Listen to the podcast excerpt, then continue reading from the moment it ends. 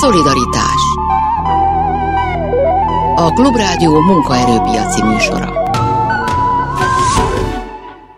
jó napot kívánok, Sámeszi János vagyok. A mai műsorban évet fogunk értékelni, méghozzá Székely Tamással, a VDS elnökével, a Magyar Szakszervezeti Szövetség elnökségi tagjával. Köszönöm szépen, hogy itt vagy. Köszönöm a lehetőséget. 2023, nehéz kitalálni, hogy hol kezdjük, úgyhogy valamilyen általános milyen év volt, vagy miről szólt 2023 a munkavállalók számára, a szakszervezetek számára, a ti számotokra? Ez egy nagyon érdekes év volt, hogyha az időrendet nézzük, akkor az év első részében viszonylag nehezen indult, de a végeredmények tekintetében átlagosan nem rossz bérmegállapodásot kötöttünk akkori számok alapján, és ahogy teltek a hónapok, és egyre magasabb volt az infláció, szembesültünk azzal, hogy, és természetesen a munkáltatók is, hogy miközben az év elején azt gondoltuk, hogy az évre vonatkozó bérmegállapodásaink viszonylag korrektek, és tényleg a munkavállalók tekintetében van egy biztos jövőkép, ezzel párhuzamosan vagy szembe a gazdaságpolitika pont az ellenkezőjét árasztotta ránk, és egy olyan hiperinflációval szembesültünk, amelynek következtében most év végén azt látjuk, hogy jó megállapodás ide, rossz megállapodás oda, reálbércsökkenés van az országban. Hát és éppen ez az talán, amit a szakszervezetek ilyen elsődleges feladatának mondhatnánk, biztos van még nekik rengeteg, hogy hát azt várják nyilván a dolgozók, meg a tagok, hogy ne szegényedjenek. Hogy köss olyan megállapodást, hogy intézd el nekem, hogy nőjön a fizetésem, és annyit nőjön, hogy az többet érjen. És azért az elmúlt években ahhoz szoktak hozzá a dolgozók, akár azért is, mert tudtatok jó megállapodást kötni, hogy ez megvalósul, és most meg nem valósult meg. Ennek egyébként van valami olyan típusú lecsapódás, hogy érzitek, hogy akár veletek is elégedetlenek, vagy hát el van fogadva, hogy most ez egy ilyen világ, hogy inflációban mindenütt nálunk jobban, majd jövőre. Vegyes a kép. Van ahol, van, ahol évközben tudtunk, főleg itt az év végén valamit még kipréselni a munkáltatókból, és ezzel némileg kompenzálni lehetett a jövedelem csökkenést, vagy a jövedelem csökkenés érzetét, de vannak olyan helyek, ahol sajnos nem tudtunk megállapodni. Nyilván, hogy ott sokkal nagyobb kihívás lesz a jövő évre vonatkozó bértárgyalásoknak a helyzete, és hát folyamatosan azt mondom én személy szerint, hogy a szakszervezet az nem egy ember, vagy nem az a ö, szűk társaság, aki a szakszervezetet helyi szinten vagy ágazati szinten vezeti, hanem a szakszervezet mi vagyunk, tehát ebből a szempontból is érdekes lesz, hogy hogyan tudunk a jövő évi bértárgyalások során erőt mutatni, hiszen azért az idei évben, hogyha a VDS működését nézzük, azért volt sztrájk, nem is kis ideig, ahol végül is valamilyen erő összeállt annak érdekében, hogy magasabb bérrel ö, tudjanak számolni a kollégák. Majd erről a sztrájkról még beszéljünk, de hogy általánosságban mivel lehetett menni ebben az évben a munkáltatókhoz, akár az év közben, hogy hello, hát jó volt ez a megállapodás januárban, de hát ti is látjátok, hogy, hogy mi történik. Mert azért nagyon könnyen, és szerintem sok esetben joggal mondhatták ők erre azt, hogy de hát látod a fogyasztást, hogy hogy csökken. Szerinted mi miből élünk? Látod, hogy mi még mindig milyen magas az áramszámlánk, meg a gázszámlánk, hiszen otthon neked is az, hagyjál most engem békén, akkor erre mit mond a szakszervezet, hogy akkor találjuk már valami kompromisszumot? Igaz, egyébként nagyon sok területen valóban ez is történt, független attól, hogy némileg valóban mérséklődött az energia árak az iparban, felhasználás tekintve. Az is igaz, hogy az építőiparban például nagyon komoly visszaesés van, a vegyipar területén szintén, és több helyen elkezdődtek a létszámleépítések. Tehát ebből a szempontból valóban nehéz a mi helyzetünk is, hogyha a tárgyalásokat nézem, de van olyan ágazat, például a gyógyszeripar, ahol a kormányzat sújtotta annyira az extra profit adóval például, hogy több száz milliárd forintot kell egyik napról a másikra előteremteni, és akkor nem beszéltem például még a nitrogénművek esetéről, vagy a azon vegyipari cégekről, akiket visszamenőleg sújt a széndiokszid kibocsátásra vetett kvóta díj, tehát ez további problémát okoz, és ebben a nehéz helyzetben kell valamilyen megoldást, kompromisszumot keresni a munkáltatókkal.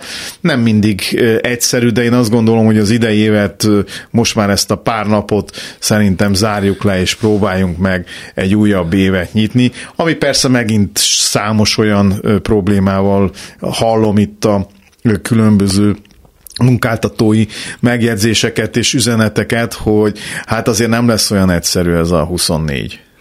Hát igen, és talán az már, amikor a minimál bérről egyeztettek, ugye azt te valamennyire távolabbról figyeled, azért ott is látszott, hogy, hogy azért volt olyan munkaadói szövetség, ami nagyon nem akarta ezt így előrehozni, meg, meg odaadni a 15-10 százalékot, tehát hogy, hogy azért várhatóan 24-ben is még nagyon sokan fogják majd azt mondani nektek, hogy hát várjuk meg még, hogy beindul-e a fogyasztás, várjuk meg még, hogy, hogy lesz-e, lesz-e gazdasági növekedés, meg az mekkora lesz, és akkor utána majd, majd adunk persze, de most még nem, és hát nyilván nektek meg erre azt kell majd mondanotok, hogy hát Hélo, a dolgozók szeretnének valamit most már tényleg érezni a pénztárcájukban, hogy van.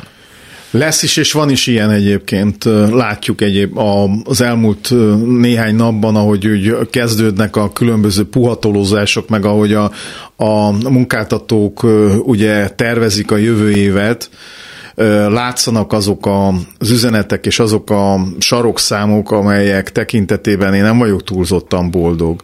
Tehát az látszik, hogy például a munkáltatók többsége rááll erre a 6%-os 2024-es bérajánlásra, ami számunkra teljesen elfogadhatatlan, hiszen itt az idei évben azért mégiscsak egy komoly reálbércsökkenés éltünk át, és én azért nem vagyok annyira optimista, bárki bármint mond, hogy itt 6%-os vagy 5%-os infláció lesz 2024-ben, ugyan valóban a gazdasági matematika alapján a bázis, mivel ugye magas volt 2023-ban, alacsonyabb lesz, ezt látjuk egyébként a legutóbbi KSH adatokból is, bármennyire is próbálják kozmetikázni, de azért a trendet lehet érzékelni, de ennek ellenére én azt gondolom, hogy biztos vagyok, hogy kőkemény csaták lesznek. De hát, hogyha mondjuk 6%-os lesz tényleg az infláció, és én 6%-nyi béremelést kapok, akkor az az idei év miatt még mindig azt jelenti, hogy kevesebbet ér a fizetésem, mint 22-ben. Pontosan erről van szó, és azért az elmúlt másfél-két évben nagyon sok területen reálbércsökkenést tapasztaltunk, és ezért is volt a VDS az egyik támogatója a Magyar Szakszereti Szövetségen belül, hogy ezt a megállapodást, amely a 2024. évi minimálbér és garantált bérminimumra vonatkozik, nem szabad ilyen formában aláírni. Mert kevés? Igen. Kevés, és a garantált bérminimum kivonása vagy kivonása mögött nincsenek meg azok a feltételek, és nincsenek meg azok a garanciák, amelyek következtében normális ágazati megállapodásokat lehessen kötni az elkövetkezendő időszakban. Mert hogy az ágazati megállapodások is egy alacsonyabb mértékben ragadnak meg akkor, hogyha 10% a garantált bérminimum emelés, vagy arra gondolsz, hogy a kettőnek az összevonása lenne rossz? Nem, hát ugye itt én arra gondolok, hogy ugyan a szándék érthető, hogy a garantált bérminimum az egy olyan köztes ö, ö, törvényi ö, bér szint, amit ki lehetne váltani jó esetben ágazati hasonló megállapodásokra, ahogy ezt teszik Svédországtól Igen. kezdve Németországban és Ausztriában is sorolhatnám még az országokat, de Magyarországon nincsenek meg azok a feltételek, amelyek a felsorolt országokban megvannak. Ugyan mi ágazatként, VDS-ként tudnánk kollektív szerződéseket kötni, csak nincs kivel. Hát nincsen a, a gáziparban, nincs az alumíniumiparban, nincs a gumiiparban ö, munkáltatói szövetség. És ez óriási ö, nagy kára egyébként az ágazatnak, és ahhoz, hogy ezek érdemben létrejöhessenek, és valódi kollektív szerződéseket lehessen kötni, azt nem lehet az íróasztal mögült kitalálva úgy ö, megvalósítani, hogy miközben már egy működő, garantált bérminimumot négy év alatt megszüntetünk. Hogyha amit mondasz, az sikerülne, akkor a jól értem, az azt jelenteni, hogyha én a gyógyszeriparban vagyok, akkor nagyjából tudnám azt, vagy pontosan tudnám, hogy az én munkakörömben ennyi év tapasztalattal mi az a minimum, amit nekem meg kell kapnom Budapesttől Dunaújvárosig mindenhol, és ez az, amihez viszont, hogyha jól értem, azért erősebb szakszervezetek is kellenének, akik ezt ki tudják harcolni, és akik ott vannak mindenhol, és hogy az egyik nincs ott valahol, akkor ott van egy másik, amelyikkel úgy van kapcsolatban, hogy tudja, hogy mi ezt kérjük, akkor ti is azt kéritek.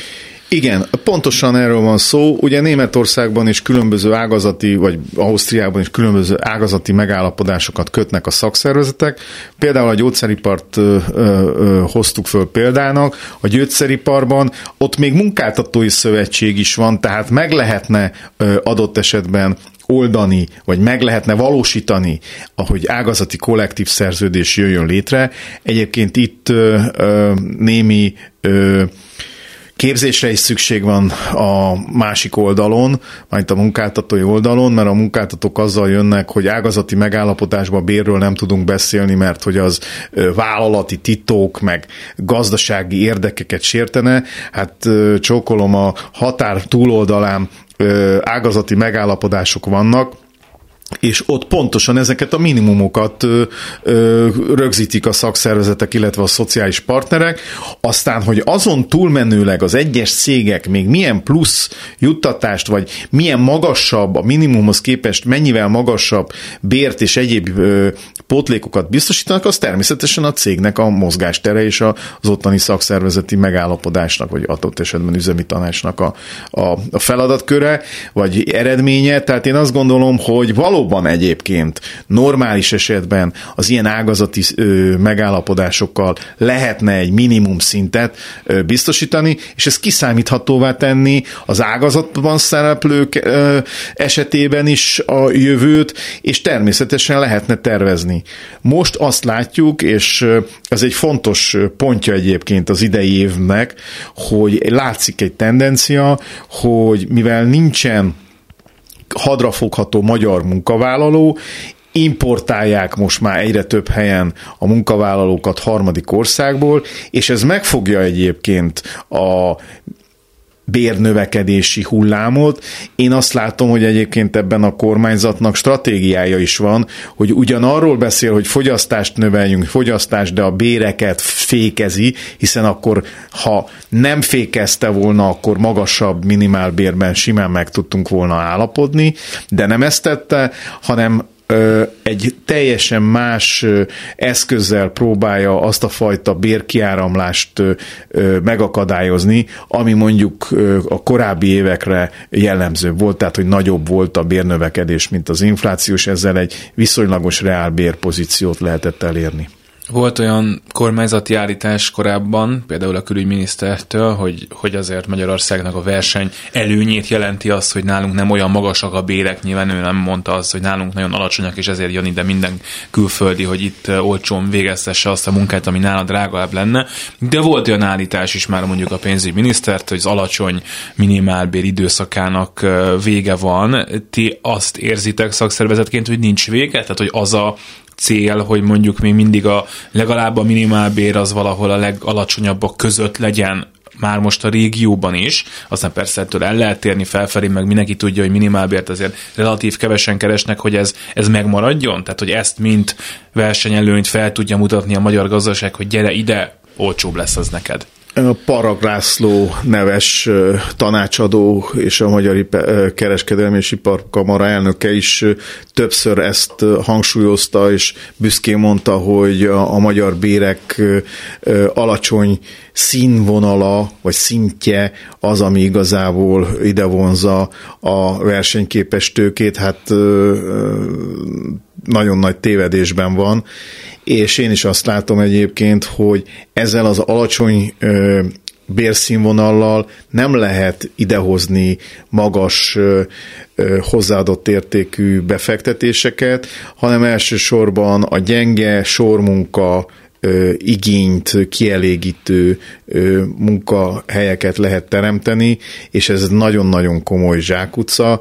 Én elsősorban azt gondolom, hogy azzal a magyar munkaerővel, amivel rendelkezik a, a gazdaságunk, elsősorban magasan kvalifikált munkahelyekre lenne szükség. Ehhez persze egy modern és nagyon ö, innovatív oktatásra is szükség lenne, ami Magyarországon egyre kevésbé érhető el. Erre lehet, hogy visszatérünk később, de ha már mondtad a, a vendégmunkás kérdést, talán 2023 volt az az év is, amikor ez, ez napirendre került. Aki figyelte a statisztikákat, az pontosan tudta már az elmúlt 5-6 évben, hogy folyamatosan egyre többen dolgoztak külföldiek, meg harmadik országbeliek Magyarországon. Azt, azt meg tudod mondani, hogy az miért most tűnt fel mindenkinek? Azért, mert ez most már egy olyan szintre ért itt létszám tekintetében, vagy mert jönnek az új beruházások, és azt most már, azt most már hazudni se hazudhatja senki, hogy ott egyébként többségében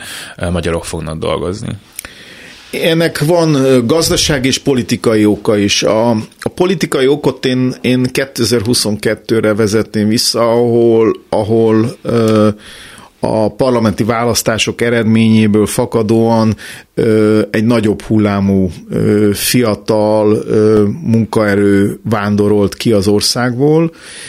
Ez egyébként a munkaerőpiacon érezhető is, bárki bármit mond, és ezt pótolta, vagy pótolják a kényszerűségből is természetesen a munkáltatók, és továbbiakban az látszik, hogy a kormányzatnak ez az erőltetett akkumulátor stratégiája további munka helyeket teremt ugyan, de nem magyar munkaerőre, hanem harmadik országbeli munkaerőre alapozva. Én ezt látom, és ez ebben egyébként az első része az építőipar. Tehát ma már a, a nagyobb beruházásoknak, az, a nagyobb ipari beruházásoknak a megvalósításában alvállalkozói szinten külföldi munkavállalók vesznek részt.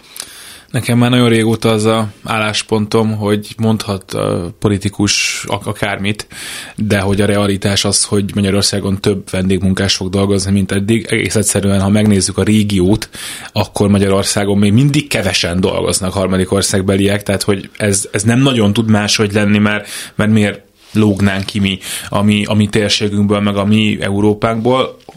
Ha ezt elfogadjuk, akkor az a kérdés, hogy a szakszervezet például mit tud azzal kezdeni, hogy ez ne legyen hátrányos az ország számára, a munkaerőpiac számára, a magyar dolgozók számára, stb. Az, hogy ma Magyarországon külföldi munkaerőre van szükség, az szerintem ma már senki nem vitatkozik. A miniszterelnök elszólta magát, és abban is látszik, hogy a kormányzat független attól, hogy mit mond, ők 500 ezer munkavállalóval számolnak. Ez egyébként a mai jelenlegi munkaerőpiacnak több, mint az a 10 százalék. Ugye ez elvileg lehetne magyar és nem magyar, ha nem lesz elég magyar, akkor a többi lesz külföldi, ezt mondta a miniszterelnök. Így van, tehát nincs magyar, ez látszik, mert akkor nem jönnének tízezrével külföldi munkavállalók, akik nem tudnak magyarul, és ebből az látszik, hogy, hogy a kormányzat ezzel teljes mértékben számol. Hogy a szakszervezetek számolnak-e vagy sem, azt én megmondom őszintén, nem tudom, hogy a többi szakszervezet számol-e. A VDS mindenképpen számol, hiszen ezért is hoztuk létre azt a ö, információs központot, amelyel keresztül szeretnénk segíteni a harmadik országbeli munkavállalóknak, akik Magyarországra jönnek. Nagyon szeretném hangsúlyozni azt, hogy azzal, hogy a VDS fölvállalja a harmadik országbeli munkavállalóknak a szakszervezeti képviseletét, azzal a magyar munkaerőt és a magyar munkahelyeket próbáljuk védeni. Miért is? Azért, mert teljesen egyértelmű, hogy a beáramló harmadik országbeli vendégmunkásoknak a bérszínvonala az alacsonyan tartható. Azzal, hogy szakszervezeti taggá válnak, azzal be tudjuk azokat a cégeket is hozni, ahol eddig nem volt bérmegállapodás, vagy nincsen kollektív szerződés. És a kollektív szerződéssel és a bérmegállapodásokkal tudjuk kiharcolni a magasabb bért, igen, a harmadik országbeli munkavállalók számára is, de ne felejtsük el, hogyha többségében alacsony szinten tartjuk ezeknek a munkavállalóknak a bérét, akkor a további magyar munkavállaló bére is alacsonyabb szinten marad. Ez elkezdődött? Sikeres? Vannak a VDS-nek már harmadik országbeli tagjai? Vannak.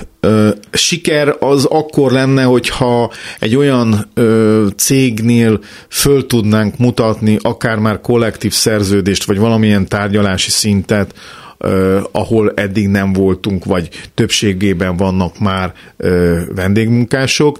Ilyen még nincsen, de én azt gondolom, hogy, hogy eznek hamarosan el fog jönni az ideje.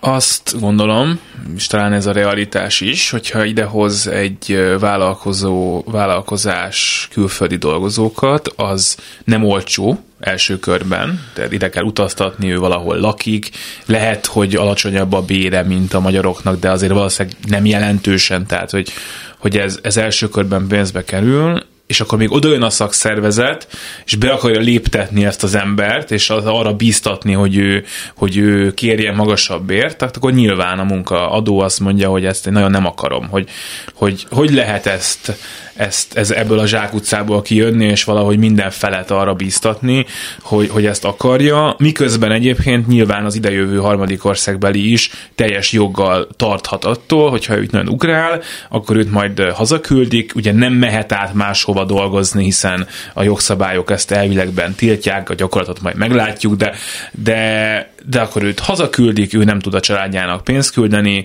és jön itt a Székely Tamás, hogy ő itt lépjen be a szakszervezetbe, hát inkább nem kockáztat. Igen, van ilyen is egyébként, ez nem, nem ö, titok. Ö, nyilván, hogy ebben nagyon sok feladatunk van a jövőben is, oktatni és, és, és edukálni kell mind a két oldalt a munkavállalói oldalt és a munkáltatói oldalt is.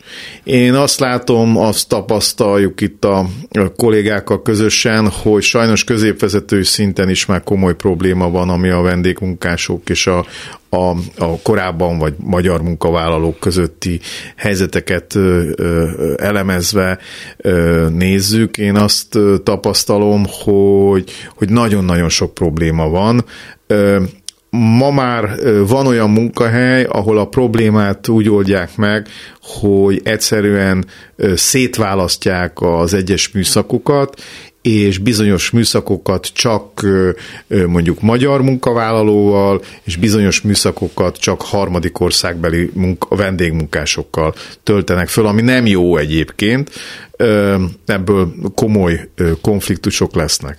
A másik probléma, az, amikor vegyesen vannak, de viszont egymással mondjuk nehezen tudnak kommunikálni. Ugyan például a Fülöp-szigeti vendégmunkások azok jól beszélnek angolul, de vannak olyan országból jövő kaza, mongol, akik hát nehezen tudnak kommunikálni. Meg hát lássuk be, nekünk magyaroknak is van azért problémák ezzel. Hát pontosan ez ugye a, a, a másik probléma, hogy a magyar oldalról is a nyelvoktatás és a nyelvtanulás hagy némi űrt a, a kommunikációban, és ez egyébként mind a munkamorálon is tapasztalható, és adott esetben ö, néhány éles helyzetben is, amikor egy-egy olyan, ö, nem havária, mert szerencsére még, még azért ilyenekre ö, nem volt példa, legalábbis a, a mi működési területünkön egyelőre, de azért a kommunikációból sok probléma adódhat, tehát ebben mindenféleképpen a munkáltatónak is fontos szerepe van, ha csak a munkavédelmet nézzük. De az is tény, hogy alapvető konfliktus az, ami egyre inkább, és ez az első negyed évben jövőre ö, csúcsosodni fog, amikor a bérekről fogunk beszélni, vagy tárgyalni a munkáltatókkal, hogy azok a vendégmunkások, akik Magyarországra jönnek, az a variációba többe kerül a munkáltatónak, mert szállást fizet, némi étkezést is pluszba fizet azon munkavállalókkal szemben, akik már régóta ott dolgoznak, de ilyen juttatásban nem részesülnek. Tehát itt mindenféleképpen, hogyha a jövedelemekről beszélünk a jövő évre vonatkozóan, akkor feltétlenül itt valamilyen egyensúlyt kell teremteni, mert további konfliktusok fognak ebből fakadni. Tehát magyarán, hogy kell kérni valami pluszt a, a magyaroknak, mert ők látják, hogy ő például szállást kap. Például valami lakhatási támogatást egyes területeken egészen biztos, hogy ki kell harcolnunk szemben a vendégmunkásoknak a különböző lakhatási biztosításával. Van-e már arra a tapasztalatunk, hogy valóban lehúzzák-e a béreket hosszú távon a vendégmunkások? Nem, nem, tehát az, az még egyelőre nem, nem látszik. Aki ma Magyarországon ö, harmadik ország, vagy teljesen mindegy, milyen országból országból jön, az ugyanazt a bért kapja. Tehát ebben nincs ö, ö, ö, különbség, legalábbis nem tapasztalunk, nem is lehetne. Ö, de, de az, hogy a maga a növekedés, és ezért mondom, hogy szervezni kell a, a harmadik ország, vagy a vendégmunkásokat, mert ha nem szervezzük őket, akkor el fogjuk veszíteni azt az erőt, amivel a magasabb bérpozíciót lehet kiharcolni. Elveszik-e a munkánkat? Nem veszik el a munkánkat. Biztos, hogy nem veszik el a munkánkat. Ez egy rettentő rossz, negatív és inkább gyűlöletkeltő mondat. Aki ma Magyarországon dolgozni szeretne, vagy dolgozni akar, az én azt gondolom talál munkát, tehát nem veszik el a munkát. Arról nem beszélve, hogy még azokon a területeken, ahol hirtelen lesz nagyobb munkaerő igény, azok még nem jelentek meg itt elsősorban ugye az akkumulátor és az akkumulátor gyártáshoz tartozó különböző cégekre gondolok. Nincs ö, ö, olyan, legalábbis én nem tudok arról, hogy elveszik a munkát. Az igaz, hogy nem általánosan, de néhány cégnél láttunk már olyat, hogy magyar munkavállalókat elbocsájtanak, és vendégmunkásokat vesznek föl, de ez nem általános, itt a kormányzatnak, ha lenne felügyeleti rendszere, akkor sokkal nagyobb figyelmet kellene fordítani rá. Van-e olyan félelem, vagy jogos-e az a félelem, hogy lesznek majd olyan vállalkozások, akik egyszerűen belejönnek abba, hogy ők kiken keresztül hogyan hoznak vendégmunkásokat Magyarországra, és, és amikor majd megszületik egy döntés, hogy na most nekem kell tíz ilyen ember, akkor, akkor abba az irányba fognak inkább elmenni, mint hogy azon dolgozzanak, hogy találjanak Magyarországon magyar dolgozót ugyanerre a pozícióra, mert egyébként ezt mondják szakszervezetek is olykor, politikusok pláne, hogy hát jól meg kell fizetni a magyart, és akkor fogsz találni, és akkor nem kell külföldről hoznod. Én azt gondolom, valamennyire most már belelátva abba, hogy mennyire nagyon bonyolult egyébként idehozni vendégmunkásokat, és aztán reménykedni abban, hogy amikor ő reszáll a repülőről, akkor nem ül be egy buszba, és indul el Németország felé, hogy azért ez, ezt nem választja az a munkaadó, akinek, aki úgy érzi, hogy neki van más esélye, de sokan megtartanak ettől. Nem, én azt gondolom, hogy a munkáltatók ebből a szempontból inkább kényelmesek, tehát ők osztnak, szoroznak, és való igaz, hogy ha nem találnak magyar munkaerőt, már pedig bizonyos területeken nem találnak, akkor kénytelenek fölvenni a telefont és a munkaerőkölcsönzőnek, vagy ennek a munkaerőközvetítő hálózatnak szólni, hogy x darab ilyen és ilyen munkakörben szükségünk van vendégmunkásra. Tehát ebben nem, az nyilván, nyilván, hogy az elején minden munkáltató meggondolja, hogy milyen irányba megy. Ugye korábban könnyebb volt, amíg a az ukrán, román vendégmunkásokat könnyebb volt foglalkoztatni. Ma már mind Ukrajnában élő vagy ukrajnai vendégmunkások inkább tovább lépnek. A harmadik országbeli munkavállalók azzal a foglalkozási, vagy azzal az igazolási, munkavállalási engedéllyel nem tudnak jelen pillanatban nagyon ugrálni, tovább menni, tehát ebből a szempontból ez egy kényszer a Magyarországra jövő munkavállalónak és a foglalkoztatónak is. Itt nagyon nagy felelőssége van részben a közvetítő cégnek, részben azon munkáltatóknak, akik hosszabb távon gondolkodnak vendégmunkásokban. És akkor, hogyha már említettük közvetítő cégek kölcsönzés, amennyire látom, ez egy olyan terület volt, amit azért amit azért aggodalmak, szürke zónák öveztek mindig is. Tehát nagyon sokszor, főleg baloldali politikusok, de szakszervezetek egyszerűen nem szerették, hogy van ilyen. Tehát foglalkoztas, vegyél fel, és ne legyen ott egy közvetítő, akinek ki tudja milyen pénzeket kinek kell fizetni. És hát most is vannak már azért horror történetek arról, hogy ide hívnak külföldieket, akik ezért fizetnek, ide utaznak, és aztán nagyon nem azt kapják, amit, amit ígértek nekik. És hát nyilván elvileg a szakszervezetnek, meg a munkaadó adónak is az lenne a jó, hogyha ezek a cégek mindenki, és nem állítjuk, hogy egyébként nem tisztességesek, meg hogy, hogy, hogy besapnak embereket, de hogy mindenki rendesen működjön, és ez ellenőrizve legyen, hogy ne történjen olyan, hogy akit idehoznak, az nem ér ide, nem úgy jön ide, nem azt ígérik neki, stb. Mert hát abból nyilván baj lesz, hogyha egy nagyon mást kapnak, vagy hogyha ezek a cégek, ezek eltűnnek hirtelen, vagy bármi ilyesmi történik. Erről mit gondolsz? Jó-e az, hogy ez így fog működni? Ez, ez sajnos ez, ez így van, és globális globálisan egyébként ez a a úgynevezett atipikus foglalkoztatás, tehát elsősorban ez a munkaerő kölcsönzés, egyik nap ide teszem, másik nap oda teszem a munkavállalót, attól függ, hogy hol van igény az adott munkaerőre. Ez egy borzasztó kiszolgáltatottságot jelent munkavállalói szempontból. Szakszervezetként egyébként küzdünk is ellene. Hát különböző Európai Uniós szabályok vannak a munkaerőkölcsönzésre vonatkozóan, és globális szinten különböző megállapodásokat próbálunk szakszervezetként kötni multinacionális cégekkel, hogy hogyan ne foglalkoztassanak ilyen jellegű munkavállalás, munkavállalókat de hát, hogyha csak az európai burkot nézzük, azért Magyarországon még mindig lazábbak a különböző munkaerők kölcsönzési feltételek, mint mondjuk más országokban. Mi mindig a, a maximumot próbáljuk meg a, a, könnyíteni a munka vállalók terhére és a munkáltatók könnyítésére, vagy mozgásterének könnyítésére.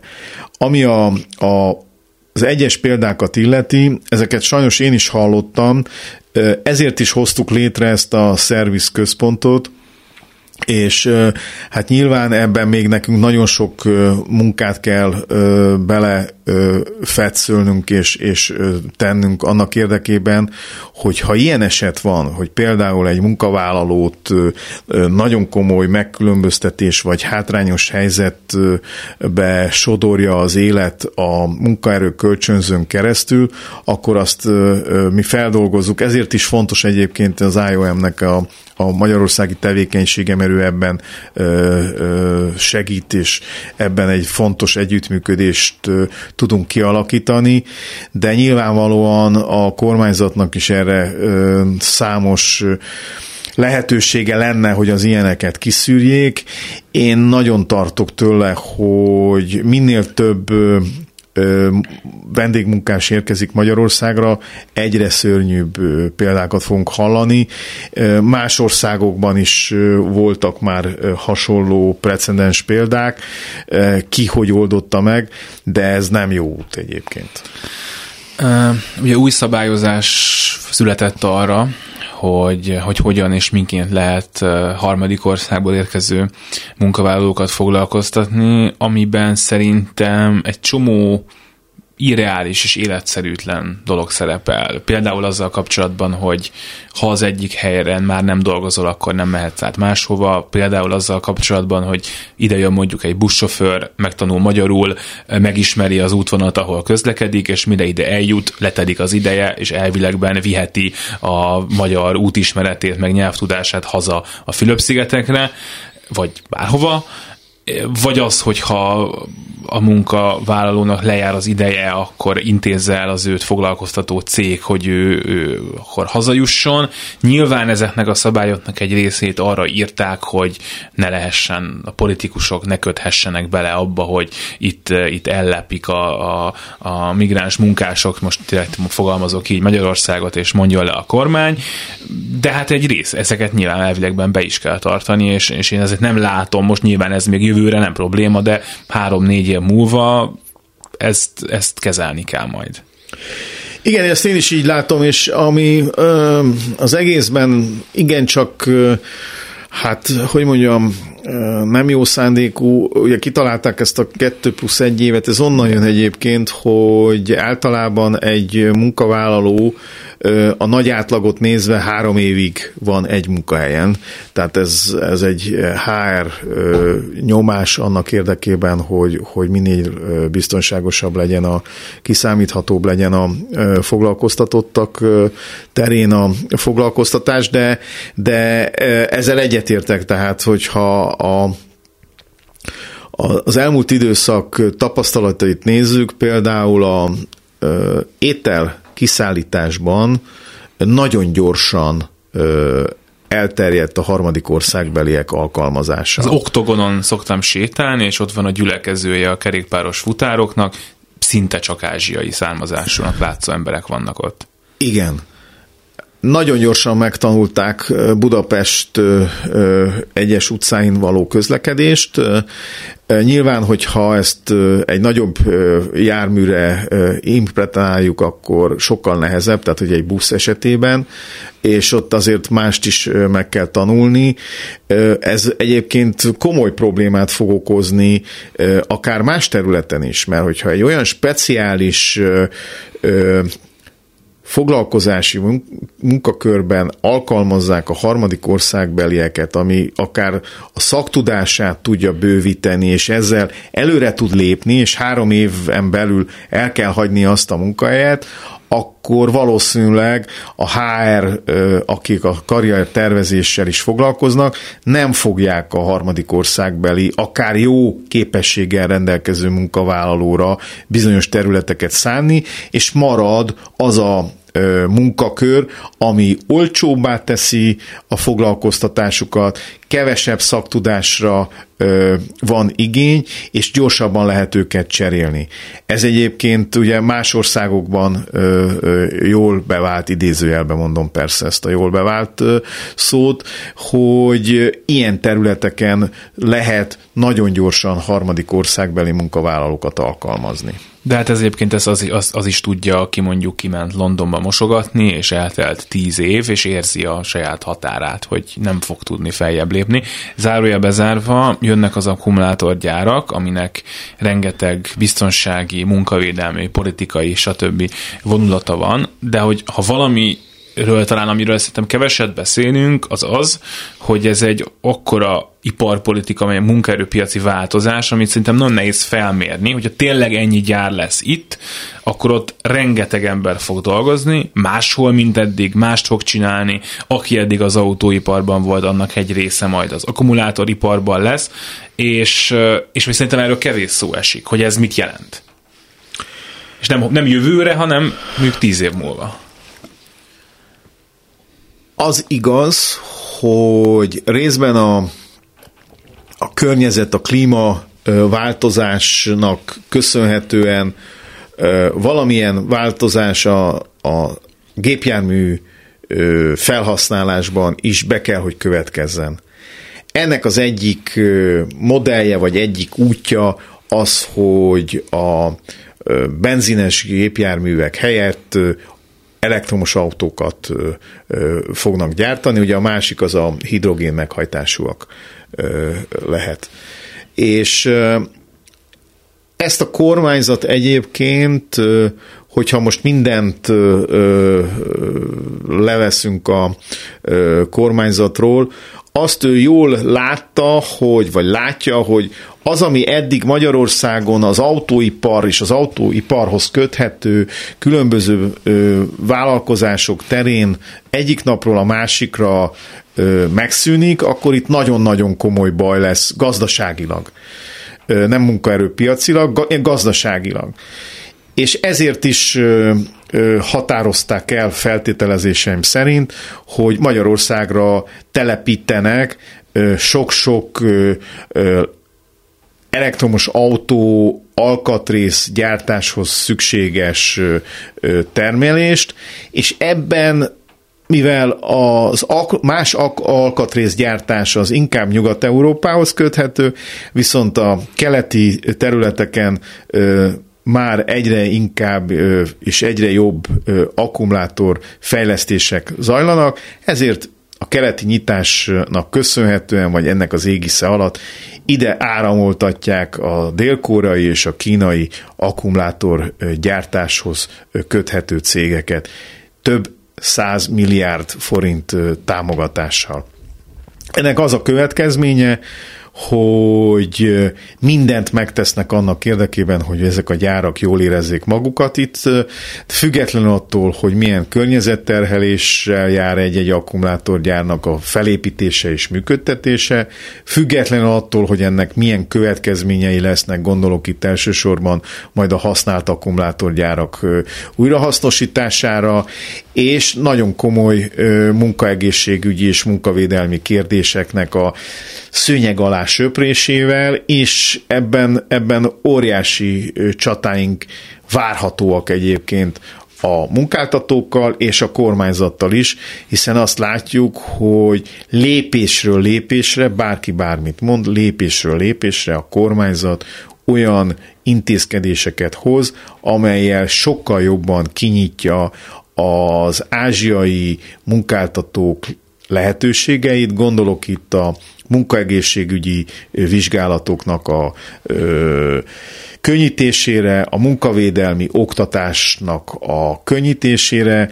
Az látszik, hogy a környezetvédelmi hatóságok tulajdonképpen tehetetlenek, vagy, vagy eljátszák néhány céggel szemben, hogy ők tehetősek, és itt vége a történetnek, miközben emberek hát nem azt mondom, hogy ezrei, de nagyon sok munkavállaló egészségkárosodása veszélyeztetheti a jövőt abban az esetben, hogyha nincs szakszervezet és nincs kellő munkavédelem ezeken a területeken. Itt szerinted kormányzati akarat sincs, mert hogy az a válasz, hogy inkább gyere ide és termelj és foglalkoztas, és ez fontosabb annál, mint hogy legyen biztonságos a munkahely mindenképpen mindenkinek, és ha nem az, akkor inkább ide se gyere vagy, vagy az infrastruktúra nincs meg, nincs elég ember, aki azzal foglalkozik, hogy kimegy ezekhez a cégekhez, és ott ellenőriz, a hatóság nem működik jól, büntetne, de nem tud valamiért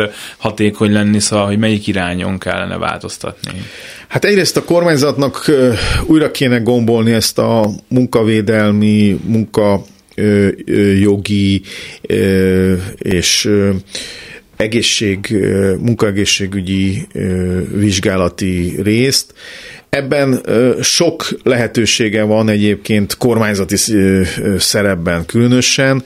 Egy jól működő hálózattal, hivatallal lehet egyébként egy jó rendszert működtetni, erre sok külföldi példát lehetne sorolni. Nem tudom, hogy ebben az esetben a kormányzat miért nem ezt nézi, mikor mindig mindenféle külföldi példákra hivatkozva hoz hülyébbnél hülyébb döntéseket, de ez az alapja egyébként. Az, hogy a az idejövő befektetéseket milyen mézes madzaggal hozzák ide, nyilvánvaló részben azzal, hogy nagyon sok állami támogatást adnak, és feltételezem, bár erre bizonyítékom nincsen egyelőre, hogy szerepel az idecsábítás listáján az is, hogy hát itt a környezetvédelemmel nem kell annyira foglalkozni, itt a szakszervezetek gyengék, úgyhogy nem kell a munkavállalói érdekképviselettel sem nagyon harcoskodni, úgyhogy gyertek nyugodtan, mi adunk egy kis pénzt, itt kiépítjük az infrastruktúrát, de azt majd megmondjuk, hogy kivel, és, és a többi, és a többi és még ne adj Isten, még valami adókedvezményt is biztosítunk néhány tíz évre. Tehát ebből a szempontból én ezt egy nagyon-nagyon orosz ruletnek tartom. Most ebben a körben az akkumulátorgyártás került középpontba, ahelyett, hogy amit már a beszélgetésünk elején említettem, hogy inkább a magasabb hozzáadott értékű beruházásokat kellett volna támogatni.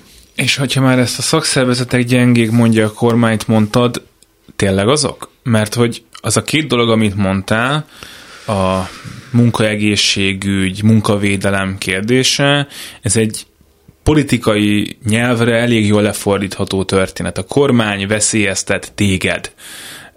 Ugye, amikor legutóbb a úgynevezett rabszolgatörvény idején is jól el tudták mondani a szakszervezetek, majd rájuk ukorva az ellenzéki pártok egy ideig, aztán jött ez a tévés e, történet, amit, amit inkább most hagyjunk, hogy, hogy túlóráztatna téged a kormány, kizsákmányolna. Hogy ez, ez, ez, ez a két dolog, ez meg úgy ment át, mint kés a vajon. Szakszervezeteken, ellenzéki pártokon, mindenkin.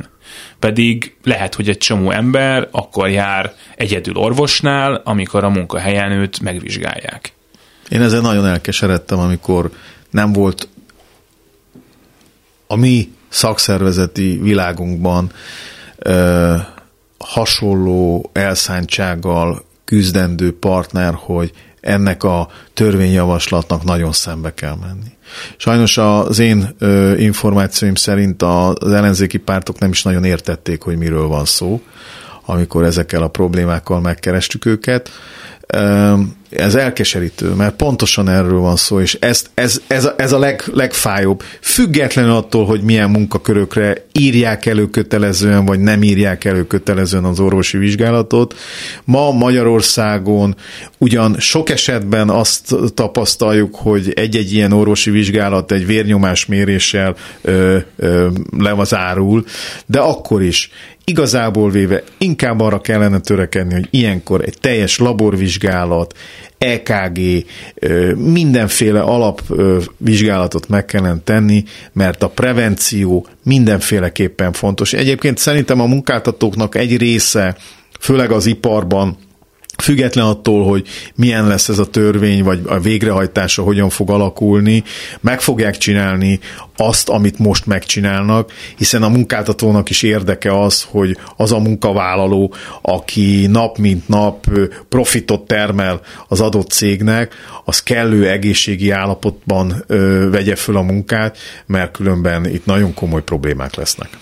És hogyha már mondtuk, hogy a munkavállalóknak nem volt a legjobb éve 2023, akkor talán mondhatjuk, hogy a szakszervezeteknek sem, és nem csak azért nem, mert hát nem sikerült olyan eredményeket elérni, hogy mondjuk nem reálbércsökkenés jelent sok helyen, ez nem biztos, hogy csak a ti hibátok, vagy főleg nem a ti hibátok, azt hiszem, és az sem, hogy mondjuk például sikerült egy olyan törvénymódosítást áttolni, ami megváltoztatja a tagdíj fizetési lehetőségét a közszolgálati szakszervezeteknél, magyarán, hogy megnehezíti, és az például egy olyan törvénymódosítás, amire még, hát nem tudom, a kormányt szeretve sem lehet nagyon azt mondani, hogy hát milyen jó az nekünk, hogyha kevesebb pénzük lesz a szakszervezeteknek, vagy ezzel kell foglalkozniuk, hogy hogyan szedik be a tagdíjakat a helyet, hogy a szerencsétlen munkavállalóikat képviselnék.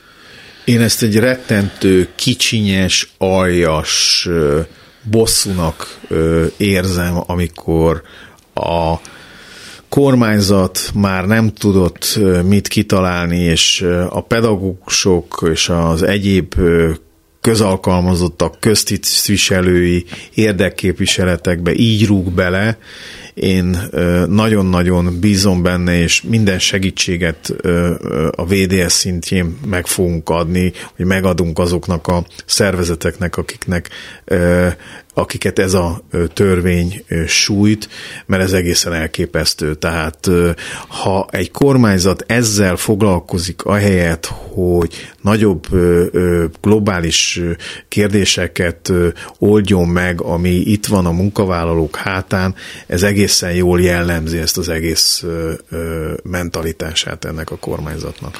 És akkor még egy hasonló topik, az a Honvéd szakszervezetnek ugye az ugye, ami már nincs, illetve hát átalakult azóta, és hát erre persze lehet mondani azt, hogy a, hogy a honvédség az egy más világ, ugye ott az történt, hogy a kormány azt mondta, hogy nem lehet szakszervezet a magyar honvédségnél, de hát ugye felmerül a kérdés, hogy akkor a rendőrségnél miért? A tűzoltóknál miért? A mentősöknél az nem fontos, hogy a mentős megmentsen annyira, mint a hazavédelme, máskor akkor ott, ott nem lehet majd ugyanúgy azt mondani, hogy ne legyen szakszervezet? Ez ugyanaz a kategória szerintem, vagy ugyanaz a véleményem ennek a lépés, vagy erről a lépésről, mint a tagdíj tilt, levonásának tiltása. Az, hogy az egyes szakszervezetek hogyan reagáltak erre, ez engem is meglepett, hiszen szakszervezet tud ma Magyarországon és a világon egyedül kollektív szerződést vagy kollektív megállapodást kötni, hagyományőrző egyesületek kevésbé, de azt gondolom, hogy ez, ez nem maradhat így. Tehát egy olyan alapvető jogtól fosztja meg azt a munkavállalót, mert a katona is munkavállaló, csak ő a hazaszeretetét is deklarálja, mint más is, tehát én azt gondolom, hogy ez, ez, ez egyébként példátlan. példátlan. Ez tovább erősíti azt a fajta véleményt, hogy ezzel az arroganciával nem lehet egyébként egy értékes, békés társadalmat építeni. Nagyon bizonytalan ez a mostani jövő. A munkáltatóknál is az látszik a különböző beszélgetéseken, tárgyalásokon, amikor megpróbáljuk pozícionálni egy-egy cégnek a jövőjét, hogy, hogy teljesen kiszámíthatatlan. Tehát miközben például az energiaárak jelenlegi üteme nem a növekedés irányát mutatja, ezzel párhuzamosan egy-egy ágazatra a kormányzat rátesz egy olyan különadó terhet, ami, ami az égből pottyant, és ez szó szerint gondolja a kedves hallgató. Tehát teljesen kiszámíthatatlanná teszi a politika is, és a jelenlegi globális gazdaság is a, a különböző vállalkozásoknak a lehetőségeit, és ez nagyon szomorú, mert azzal, hogy az Európai Uniós pénzek nem olyan formában érkeznek, mint ahogy azt korábban gondolták, a beruházások így, az állami beruházások visszafogják például az építőipart. Az építőanyagiparban olyan adók és olyan kormányzati szándékok sújtják, amelynek következtében munkahelyek szűnnek meg. Tehát ez egy borzasztó helyzet, és ez egy kilátástalanságot is sugal sok esetben. Miközben számos olyan területet föl lehet mutatni, ahol van némi innováció. Nyilván, hogy az akkumulátorgyártás is fog valami fajta fejlődést hozni, tehát a gazdasági adatok számai ezt mutatják már, hogy azért a GDP növekedése az elmúlt hónapokban az autóipar, illetve az akkumulátor gyáraknak a termelése az, ami pozitívum. Nem gondolom azt egyébként, hogy ennek kell lenni túlsúlyban, lehetne itt azért más ágazatokat is fejleszteni. A turizmus az bukdácsol, a belkereskedelem fogyasztása nem fog olyan mértékben növekedni, nyilvánvalóan ez látszik, hiszen ha bérek nem emelkednek ütemesen, akkor a fogyasztás sem fog annyira növekedni. Ugye a jövő év első napjaiban egy olyan brutális benzinár növekedés lesz, ami további inflációt fog gerjeszteni, tehát sok-sok olyan bizonytalanság és, és mozgástér szűkülés van, ami nagyon sok kérdést kérdést fog felvetni, és ebben nekünk mindenféleképpen megnyugtató válaszokat kellene keresni közösen a társadalomban, munkáltatókkal, és ne Isten a kormányzat bizonyos szereplőivel is. Székely Tamás a VDS elnöke volt a vendég, a műsor ezzel véget ért, Kerendai Balságnás volt a szerkesztője, a technikus kollégám pedig Rózsahegyi Gábor volt, maradjanak a Klubrádióval, minden jót! Köszönöm szépen! Szolidaritás A Klubrádió munkaerőpiaci műsorát hallották.